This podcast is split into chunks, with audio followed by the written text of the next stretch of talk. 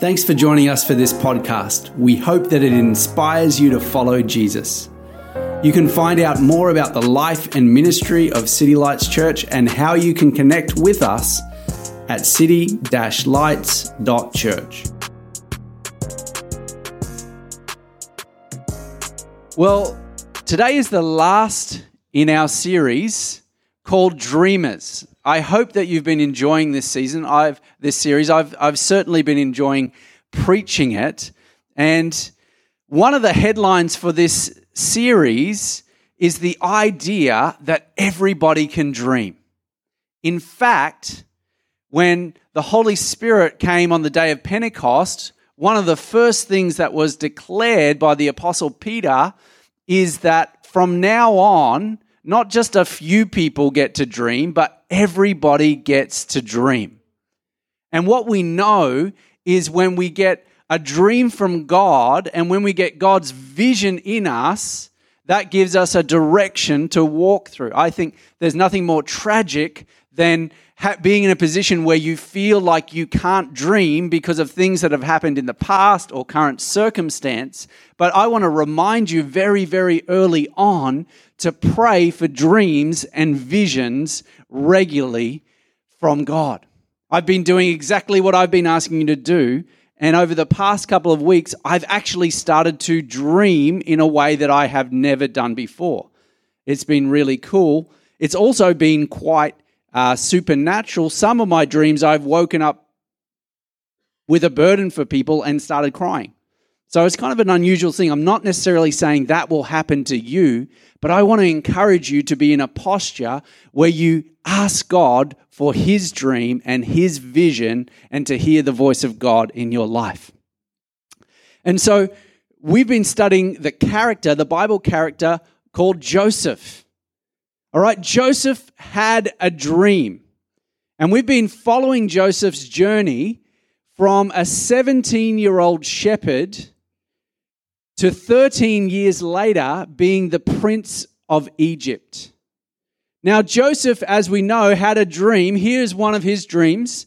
One of his dreams when he was 17 years old, he had older brothers. One of his dreams was that they were collecting the harvest, and I'm going to do a little reenactment. Sorry for those on podcasts. You know what, if you've ever seen when they bind the sheaves of wheat together, okay?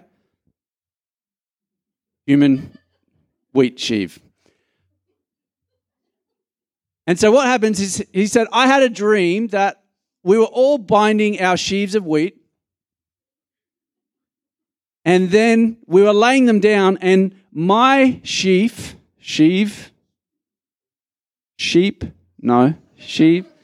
rose up, and your sheaves bowed down to mine.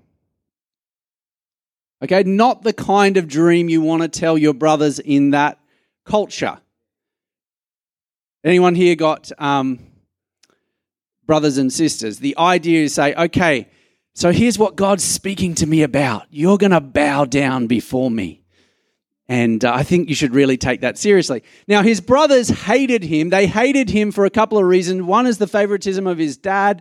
The other reason was these kind of weird and wild dreams. And also because he was a man, even at a young age, a teenager, of incredible integrity. And he was like an auditor whistleblower for his dad. And his brothers were up to some really dodgy stuff, and he kept reporting it back to his dad. So eventually, as we know from the story early on, they sold him into slavery. They were going to kill him, but they decided second best option, we're a good group of people. We're actually going to sell you into slavery rather than killing you. And in the last message, we talked about Joseph in Potiphar's house. Now, in Potiphar's house, Joseph lived as a person of incredible integrity in every area of his life. And he was so trustworthy that Potiphar, it said Potiphar didn't worry about anything that he gave to Joseph's care. I wonder if people could say that about us in our workplace, that anything that we are given, we are completely trustworthy with. I hope that we could begin to say that. But what happens is because of his integrity, Joseph actually refuses to have an affair with Potiphar's wife. He is sent to prison. Now, in prison, what does Joseph do? Joseph does Joseph stuff. And in prison, he actually rises as a volunteer slave leader in prison, essentially, I guess. And in fact, the prison warden puts most of the prison under Joseph's control, and exactly the same things happen. He's completely trustworthy and integrous. Now, we don't have time to read the whole story, but Joseph, despite a number of things happening, Joseph's life changes in a day. He wakes up one morning, he's in prison, he finishes as the prince of Egypt, having washed, having robes, having food. Now, how did he do this? God promoted him in one day. And I want to encourage each and every one of you that have a dream, even a big dream, that promotion is from the Lord. Seasons of promotion come from the Lord. If you have a dream, I encourage you to be faithful with what you have and rely on God to accelerate you. And Joseph, what happened with Joseph? His promotion made him more of what he already was. Joseph is the epitome of the idea, well, as Jesus says, of being faithful in the little to be faithful in the much. And sometimes we can sell ourselves a lie that says, okay, when I get to, then I will. When I get to this position, then I will. When I have more money, then I will be generous. When I have more time, then I will share it with others. When I am less stressed, I will be kinder to the people around me. That is a lie, because God wants us to live a life of faithfulness in the little, so that when He accelerates us and brings us into a season of promotion, then we will have the habits and the lifestyles and the disciplines and the experience in handling more, because we've handled less. I think this is really, really important. So how did Joseph get from being a prisoner to being in charge of, second in charge of Egypt in one day? He did so by a supernatural revelation, not his own, but interpreting Pharaoh's dream from God. And so God gave Joseph insight into a coming famine, 7 years of prosperity, 7 years of famine, and said to Pharaoh, this is what your dream means, this is what is going to happen, and this is how you can prepare for it. And Pharaoh probably did his background checks and his reference checks, and he said, look, obviously you hear from God. He actually says the Spirit of God is on you. He gives him an Egyptian name that means something like God still speaks. So he recognizes the hand of God, the favor of God, and puts him in this position in an instant. So with this regional famine, what happens is this regional famine is actually the catalyst for his family and his brothers to come back into Egypt, because they've run out of grain. Many of you know the story. Some of you are hearing it for the first time. And so we pick up the story in Genesis 42. In verse 6, it says, Joseph was running the country. He was the one who gave out rations to all the people. When Joseph's brothers arrived, they treated him with honor, bowing down to him. This is a partial fulfillment of the dream. We'll talk about the full fulfillment of the dream, but they come in. Their lack of grain has brought them to bow before his, reenactment, bountiful sheaf of grain. He said, so Joseph recognized them immediately, but treated them as strangers and spoke roughly to them. He said, where do you come from? From Canaan, they said, we've come to buy food. Now Joseph knew who they were, but they didn't know who he was. And Joseph, remembering the dreams he had dreamed of him, said, your spies, you've come to look for our weak spots. In this instance, Joseph, remembering his dream, did not bring him joy, it brought him pain. Now we need to pause to understand the reality of pain in Joseph's life. 17 years old, betrayed by his family. For the next 13 years, he is either a slave or a prisoner. He has had his youth robbed. No doubt he's been mistreated and abused and malnourished in these certain situations. We need to understand the depth of pain that when this, Joseph no doubt has moved on into this new role and hasn't really thought too much about that particular dream. And something begins to happen to Joseph. I don't know if you've ever noticed it. In the next 3 chapters, something begins to happen, and I would say that Joseph, while still being a person of integrity, is acting out of character. Have you ever noticed this? Because Joseph begins to do some things that he's not previously known for. Joseph begins to have harsh words. It says he treated them harshly. There is deception. There is distrust, and we're actually going to see there is physical punishment for his family. Verse 10, it says, "No, master," they said, "we've only come to buy food. We're all the sons of the same man. We're honest men. We never think of spying." He said, "No, you're spies. You've come to look for our weak spots." And they said, "There were 12 of us brothers, sons of the same father in the country of Canaan. The youngest is with our father, and one is no more."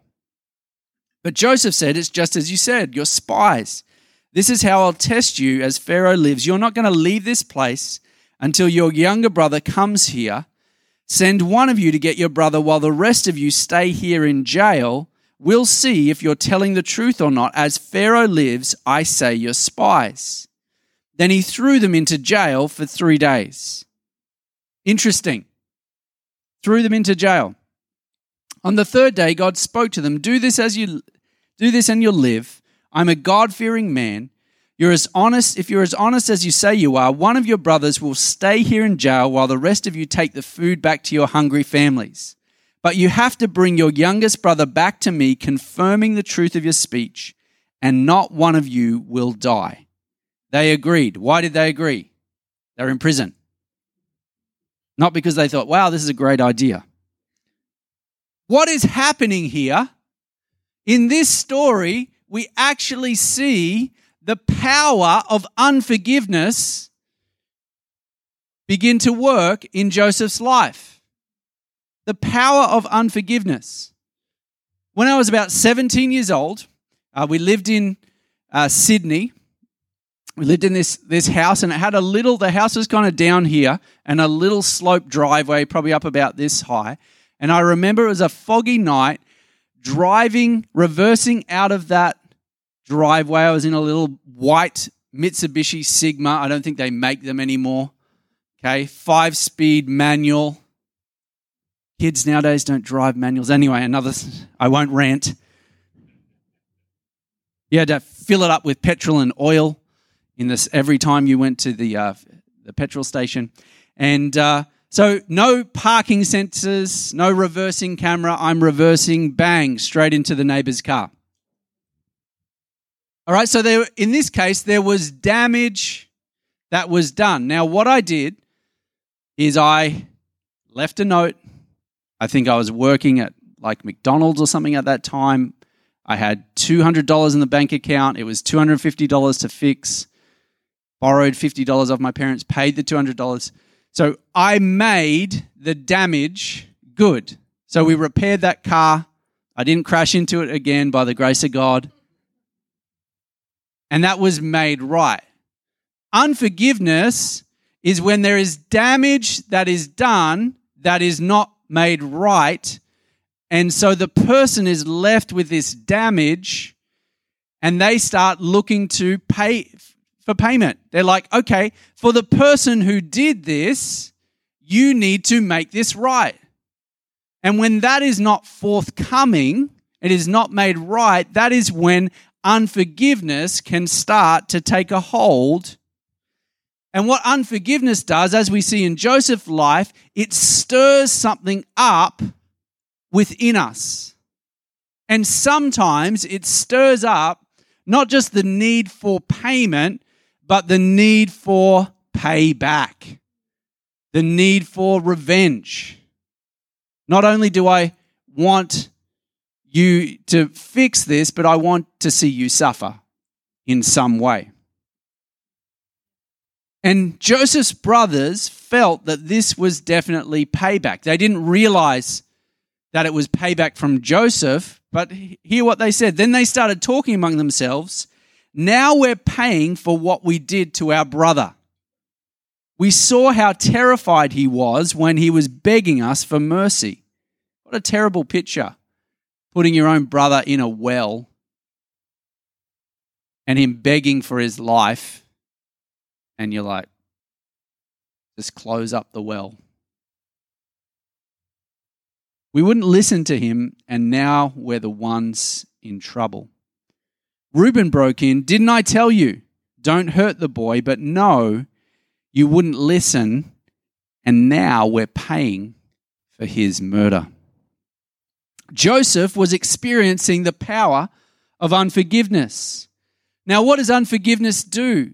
It motivates rage and revenge. And often what I see and what I experience in myself, and when I listen to the stories of others, and if you're in a Connect group this week, we're going to be watching, wherever you are, we're going to be watching a testimony of an English couple called Ray and Vi Donovan, who lost their teenage boy in a senseless and unprovoked attack, a gang of youths who were high on drugs and drunk. And in that story, what the mother experiences is this rage, and out of nowhere, she begins screaming for those boys to be killed. And there's something that comes up within us, often that we don't understand, that motivates rage and revenge. I'm not going to ask you to lift your hands, but have you ever felt that within you? I know that I have at times in my life. And often we might act out of the normal character. Unforgiveness makes us bitter and bound. There's a saying, many of you may have heard of it, unforgiveness is like drinking a cup of poison and expecting the other person to get sick. Unforgiveness, we don't often recognize this. When we have unforgiveness, we actually bind ourselves to that person. The grudge that we hold, the desire for payback actually tethers us to that person. And we can't move on. Unforgiveness makes us sick and makes us stuck. I had a conversation with one of Brisbane's leading cancer surgeons. Part of he's a Christian, but part of the process of treatment of people who are experiencing cancer and getting treatment of cancer is actually for doctors, regardless of their beliefs and their faith, to ask their patient, do you have someone that you need to forgive? Because physiologically, unforgiveness does crazy things to our bodies. It's toxic to our bodies, not just our mind, not just our souls, but our bodies. Unforgiveness also keeps us stuck in a moment in time because we keep going back to that moment, back to the moment. We can't move forward. And this is what Joseph was experiencing, all of these things. And this morning's message is called this. It's called Walking in Forgiveness. Walking in Forgiveness. Now, here's a question. Is forgiveness an event or is it a process? Is it an event or is it a process? The answer is that it is both. Walking in forgiveness requires us to start the journey. It requires us to make a decision And most often, our feelings catch up with our decision. That's how it works. If you wait until you feel like you want to forgive somebody, I doubt that you ever will. But when we say, I'm going to take that first step, and then I'm going to begin to walk that out as a process, this is what it means to walk in forgiveness. Now, what is the decision that we make when we choose to forgive somebody? Let me tell you what it is. First of all, it's the decision not to hold it against them and not to bring it up to them. All right? That's the first decision. The second decision is this: to stop telling others about what they did. And the third, and this is different for every person, is to forgive yourself for any role that you have had in it. And sometimes we have a crazy logic where we blame ourselves for things even though we weren't part of it. So this is what it means, those three things. Not hold it against the person, not spread it to others, hold it against the person in front of others, and not hold it against yourself. This is that. So you make that decision and then you walk that out. I know that when I've chosen to forgive people, I haven't always felt like, wow. But I've actually continued to do those things in a rhythmic and disciplined way. Now, walking in forgiveness, it does not mean that you have to have any relationship with that person.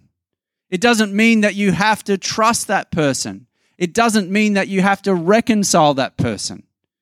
It just leaves the options for those if that is the appropriate thing to do. And when you walk in forgiveness, it doesn't mean you forget about what happens. It just positions you to seek justice rather than revenge and payback. Because we know those things are different, right? We know that justice and true justice is deserved for everybody, but we also know that sometimes we are not seeking justice, we are seeking revenge. We are seeking to harm people.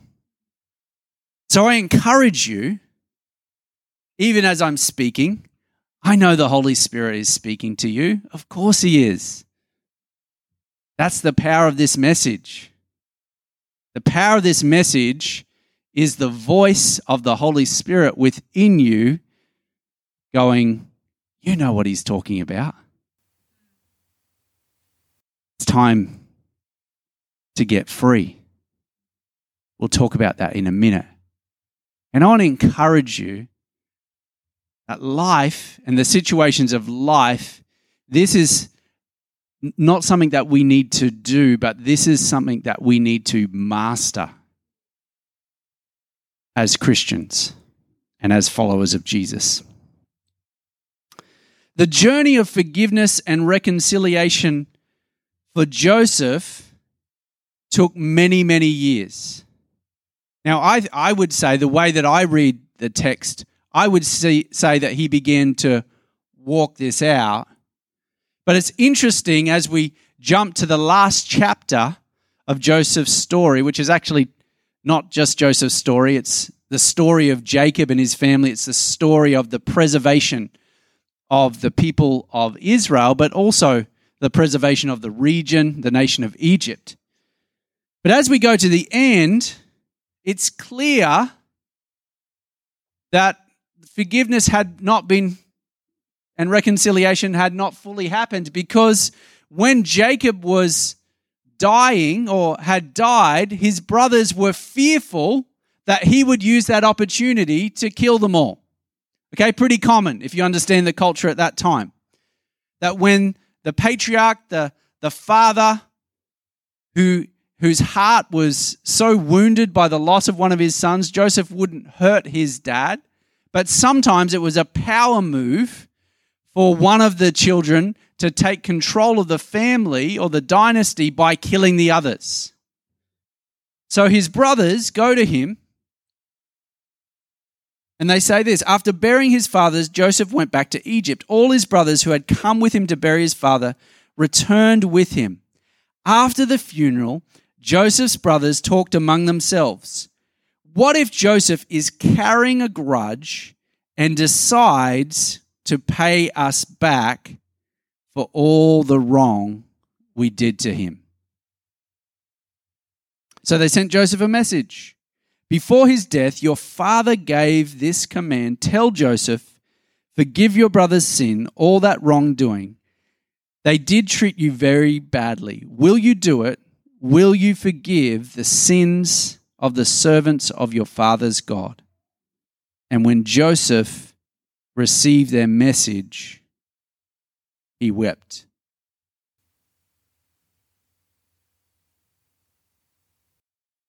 And this is where the dream truly starts to be fulfilled.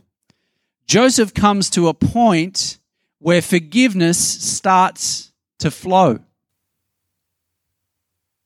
And I want to talk about walking in forgiveness. And Joseph walked in forgiveness. He chose forgiveness because his father asked him to. And I want to say we walk in forgiveness because Jesus asked us to. This is the primary reason that we as followers of Jesus walk in forgiveness is because Jesus asked us to. And Jesus asked us to follow him in this way. I don't know if you've ever thought about this. When you struggle to forgive somebody for their sin against you, when I struggle to forgive someone, it reminds me of Jesus' struggle to forgive not just the sin of one person, but the sin of the world. Have you ever thought about that? When I am struggling, this person has done the wrong thing against me. It should remind me, it should remind you of the weight of what Jesus has done for us. Matthew 6 and verse 12, the Lord's Prayer, it says, and forgive us our debts as we have also forgiven our debtors. This is what Jesus asks us to do. And here's what he does. He explains it. It says, if you forgive those who sin against you, your heavenly Father will forgive you. But if you refuse to forgive others, your Father will not forgive your sins. Ouch. That's a direct teaching, isn't it? We would say that's a heavy teaching. I love how pastor and author, the late Tim Keller, describes this. He says, Jesus very explicitly ties God's forgiveness of us to our forgiveness of others. If we expect God's forgiveness and if we have truly rejoiced in it, we will forgive others. If we don't forgive, though, it's fair to ask if we have truly received God's forgiveness and been changed by it. If you never forgive sinners, do you really understand yourself to be a forgiven sinner?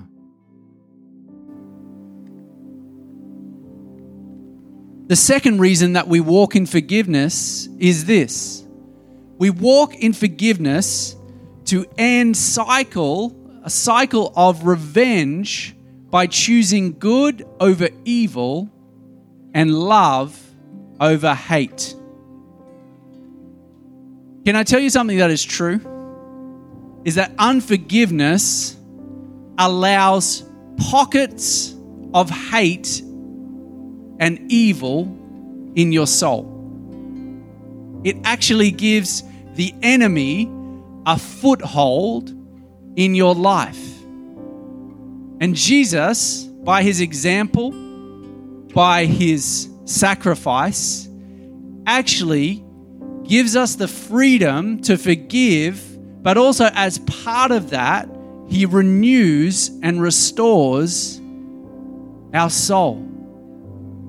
And unintentionally, we can allow evil and hate, two very strong words, into our soul, into our deep, most inner part through unforgiveness.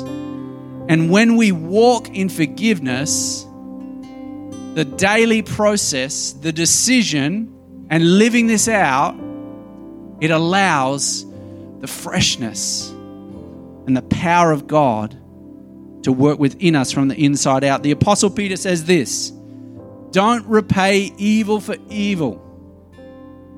Don't retaliate with insults when people insult you. Instead, pay them back with a blessing." Isn't this a different kind of payback? To pay someone back with a blessing. I want to encourage us that as we grow in maturity and as we allow the process of healing and forgiveness, we become less easily triggered. That actually the things that once took us off course, there is no place for them to dwell, and so we actually are able to function in the place of blessing. He goes on to say, "For the scriptures say, if you want to enjoy life and see many happy days," which I do, "keep your tongue from speaking evil and your lips from telling lies. Turn away from evil and do good." One of the ways that we turn away from evil and do good is through forgiveness. Search for peace and work to maintain it. The eyes of the Lord watch over those who do right, and his ears are open to their prayers. But the Lord turns his face against those who do evil. Do you know we walk in forgiveness to experience freedom and peace? And many people often start here when they talk about forgiveness. We start about our personal benefit. I want to encourage us, we start in obedience. We start because Jesus commanded us to, but I want to say there is a reality of freedom and peace that if you're stuck in unforgiveness, you will not experience unless you cut the cord to that person, unless you cut the relationship to that moment in time, that hurt in time, and allow yourself to dream again. Because unforgiveness, it does not allow us to progress in our faith. It does not allow us to have dreams and visions. It does not allow us to see the things of God become a reality, because we're tied to the past and we're tied to a moment and we're tied to a person, when we need to be released to be everything that God has called us to be.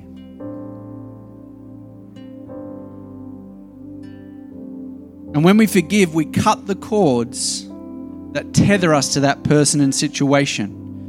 We have the capacity, this takes time, it's a process, to stop replaying the incident over and over, and we stop letting that person live rent-free in our heads.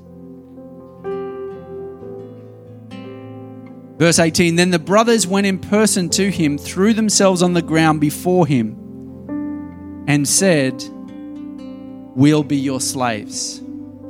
Now, the way Joseph treated them, I believe, here is the fulfillment of his dream. And Joseph replied, 'Don't be afraid. Do I act for God? Don't you see? You planned evil against me, but God used those same plans for my good, as you see all around you right now.'" Life for many people. Man, I love that. Life for many people. Joseph's story is a salvation story. And we're going to talk about your story being a salvation story.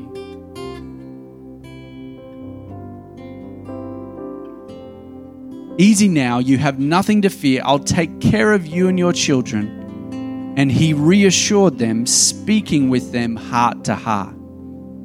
Now, Joseph's journey, walking in forgiveness, ended up in reconciliation. Let me tell you the final reason we walk in forgiveness. We walk in forgiveness to redeem our story. To redeem our story. Joseph's pain, the evil that was done against him, it was redeemed. It was used for the glory of God. And it's only when we forgive that we can make sense of our story. It's only when we forgive that we can bring the life of God to those around us. It's only when we forgive can we see how God refashions our story for His glory. It's only when we forgive can we take revenge off the table and make justice possible. It's only when we forgive that we can truly understand what Jesus has done for us. Why don't you take a moment right now? Just close your eyes.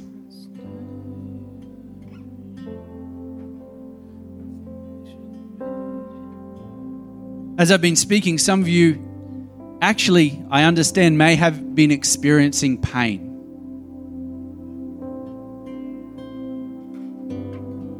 Not my intention to cause anyone pain. It is God's intention to bring you freedom and peace. Freedom and peace. To allow the forgiveness of Jesus to flow, not just in you, but through you and from you.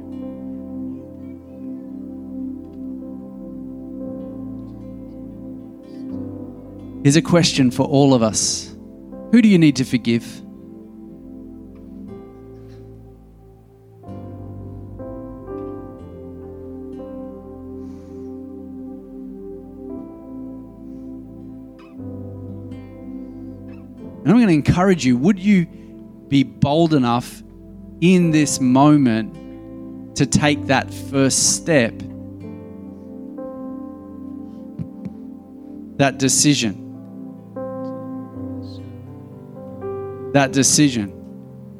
say, I'm going to release this person of that debt. Doesn't mean I won't seek justice, but I'm going to release this person of payback. I'm going to release this person of telling other people what they did, even though it was true.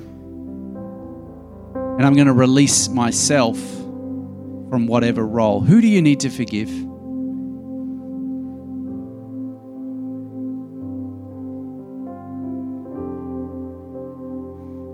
Take a moment. The guys are going to sing. That's going to be cover for you. Just to speak to God. And say, God, this is difficult, but I want the peace and the freedom, and I want to say yes to you, Jesus, in every area of my life. I want to live like Jesus, to walk in forgiveness.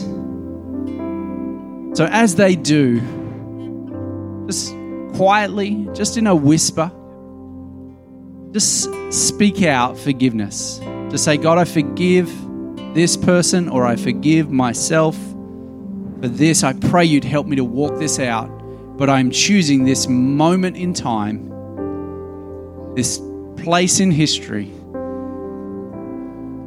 in the name of Jesus. Thanks for joining us for this message. We hope that it has inspired you to follow Jesus. You can find out more about City Lights Church at city-lights.church.